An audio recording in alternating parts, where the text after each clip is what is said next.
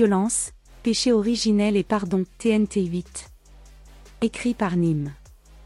Nous devons construire une image de l'âme humaine qui fonctionne.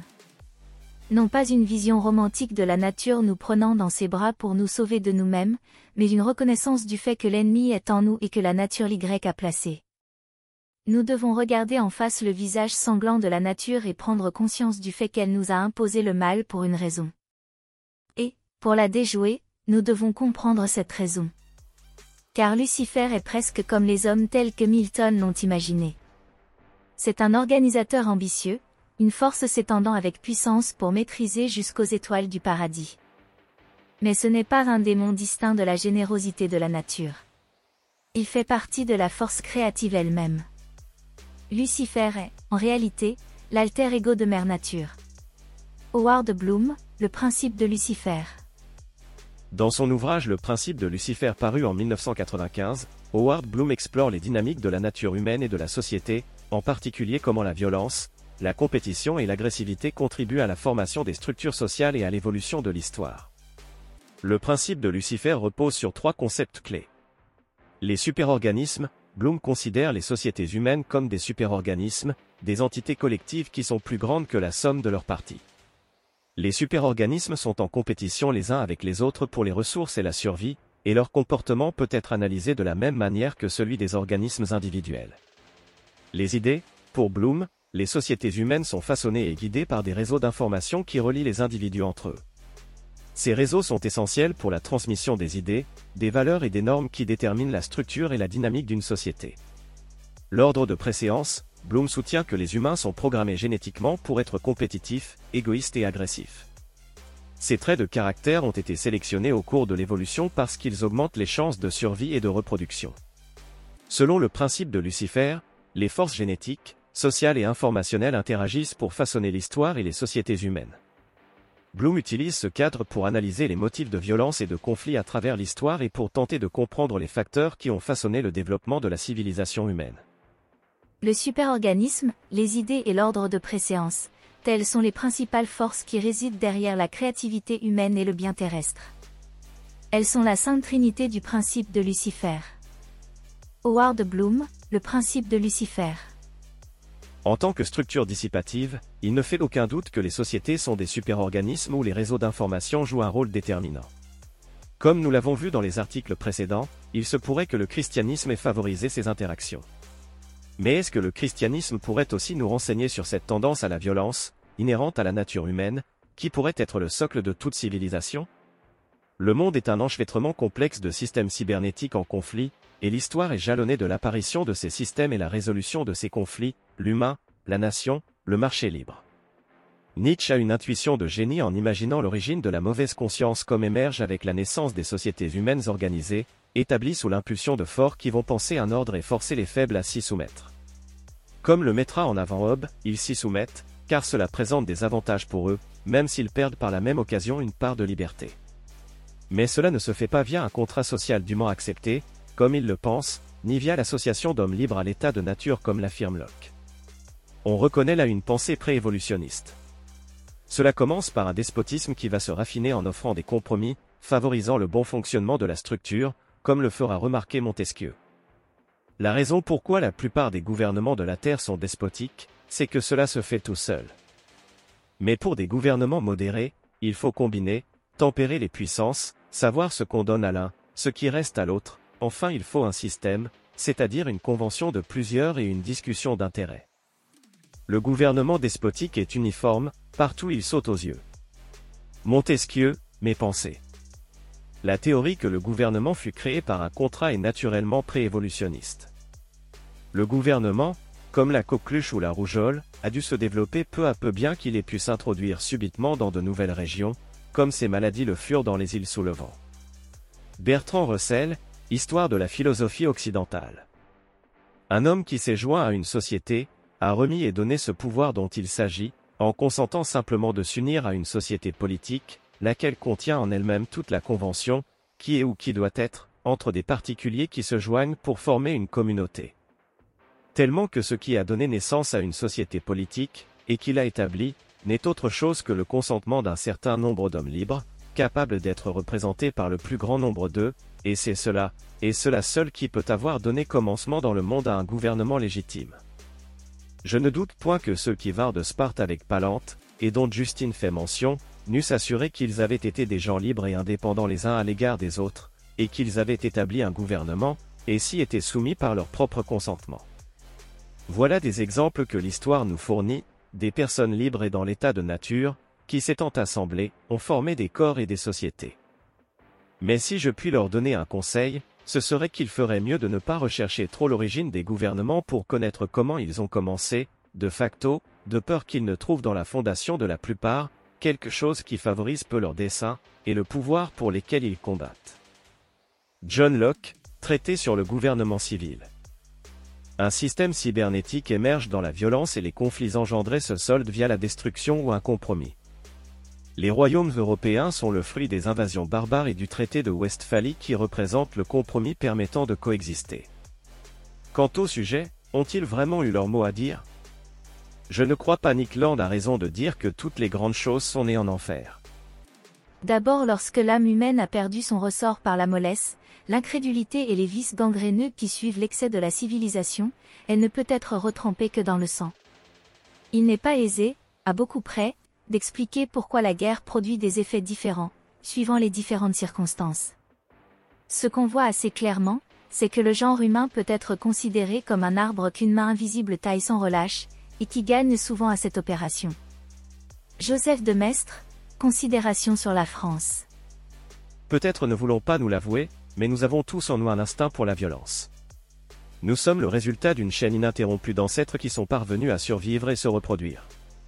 C'est extrêmement rare, et c'est un sacré palmarès de succès quand on y réfléchit. Mais la sombre réalité que cela recouvre, c'est que la raison qui a permis à nos ancêtres ce succès réside dans leur capacité à avoir fait tout ce qui est nécessaire pour cela. Et cela revient à dire qu'une de ces choses nécessaires fut la capacité à faire preuve de violence afin de se protéger de prédateurs, ou d'avoir tout simplement été des prédateurs. Et tout cela est incorporé en nous. Alors, Girard a sans doute raison d'imaginer que la violence est à l'origine de la cité, et il n'est pas impossible qu'elle finisse effectivement par s'abattre sur un bouc émissaire qui va permettre de créer les conditions d'interaction favorables entre les autres. N'aura-t-il pas fallu qu'on tue un des rois les moins véhéments pour ériger la République?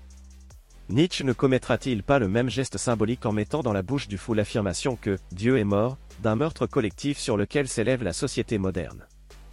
La vie de tout individu est précieuse pour lui, mais la vie de qui dépendent tant de vies, celle des souverains, est précieuse pour tous. Un crime fait-il disparaître la majesté royale? À la place qu'elle occupait, il se forme un gouffre effroyable, et tout ce qui l'environne s'y précipite. Shakespeare, Hamlet, Acte 3, scène 8. Un des plus grands crimes qu'on puisse commettre, c'est sans doute l'attentat contre la souveraineté, nul n'ayant des suites plus terribles. Si la souveraineté réside sur une tête, et que cette tête tombe victime de l'attentat, le crime augmente d'atrocité. Mais si ce souverain n'a mérité son sort par aucun crime, si ses vertus même ont armé contre lui la main des coupables, le crime n'a plus de nom. À ces traits on reconnaît la mort de Louis XVI, mais ce qu'il est important de remarquer, c'est que jamais un plus grand crime n'eut plus de complices. Joseph de Maistre, Considération sur la France. Nous avons vécu le même phénomène de conflit cybernétique avec l'apparition du marché libre, mais en plus de l'individu, les nations ont vécu ce conflit cybernétique dans leur fondement également. Naturellement, la réaction fut de se tourner vers le bouc émissaire tout trouvé dans le juif. L'Occident démocratique en germe est pleinement né de l'Holocauste qui fut la tentative de génocide d'une nation qu'on considérait avoir trop de pouvoir, comme dans l'exemple du souverain. C'est le sacrifice d'une victime innocente identifiée à la manière du roi illégitime. De ce sacrifice d'une victime est né un temps de paix relativement long. Peut-on éradiquer la violence? Contrairement à Girard, que la vision apocalyptique du monde amène à imaginer que l'humanité devra se convertir à la non-violence radicale, je ne le pense pas, et je crois que le christianisme nous disait ici quelque chose de fondamental sur les affects humains. Qu'est-ce qui a réellement canalisé la violence, permis le bon fonctionnement de la société et l'apparition d'universités, le développement du savoir et la conquête. Il me semble que les idées combinées de péché originel et de pardon ont pu y participer. Quel est le meilleur moyen de laisser les forts exprimer leur puissance? Serait-ce une version nietzschéenne ou le fort dit au faible? Je n'ai d'autre choix que d'exercer ma puissance, toi aussi, tu voudrais exercer la tienne, mais tu ne peux pas, désolé, mais pas désolé, ou, désolé d'exprimer ma puissance, je suis comme tous les hommes, victime du péché originel, tu peux le comprendre car toi aussi, tu le ressens en toi, nous sommes tous les deux victimes et je vais demander son pardon à Dieu pour mes actes. La première situation est cynique, c'est un travers de droite qui conduit inéluctablement au socialisme. Si tout ce qui compte est la puissance, alors l'union fait la force. La deuxième est hypocrite, c'est un travers de gauche, mais l'hypocrisie est ici essentielle pour que les forts puissent exprimer leur puissance pour le bien commun. Le problème fondamental du wokisme est qu'ils n'acceptent pas le pardon. Il ne serait pas un problème si, au lieu de faire perdre leur emploi à des individus méritants et les remplacer par des médiocres, ils donnaient une simple punition réclamant une prière à l'éternel damné africain, sans changer la structure sociale pour autant.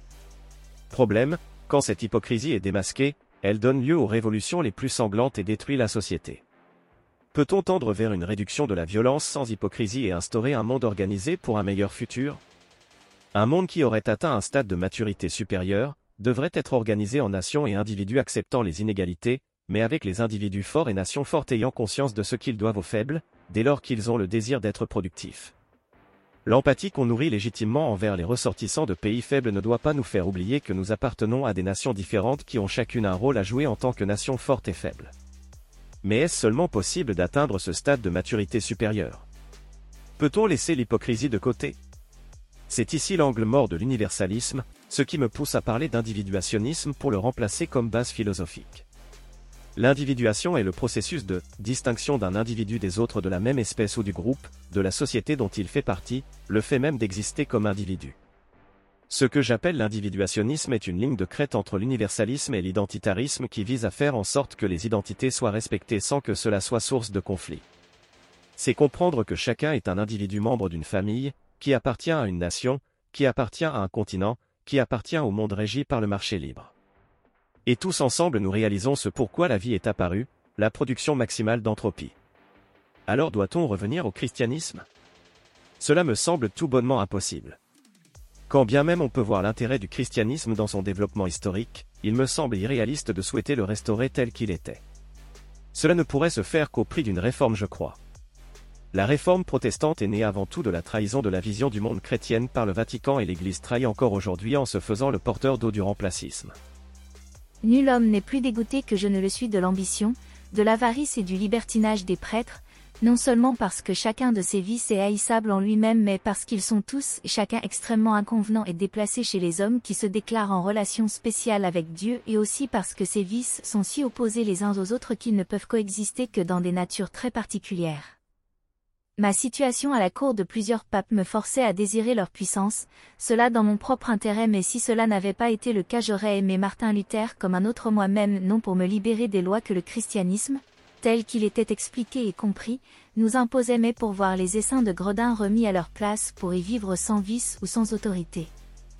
François Guichardin cité par Burckhardt, La Renaissance en Italie.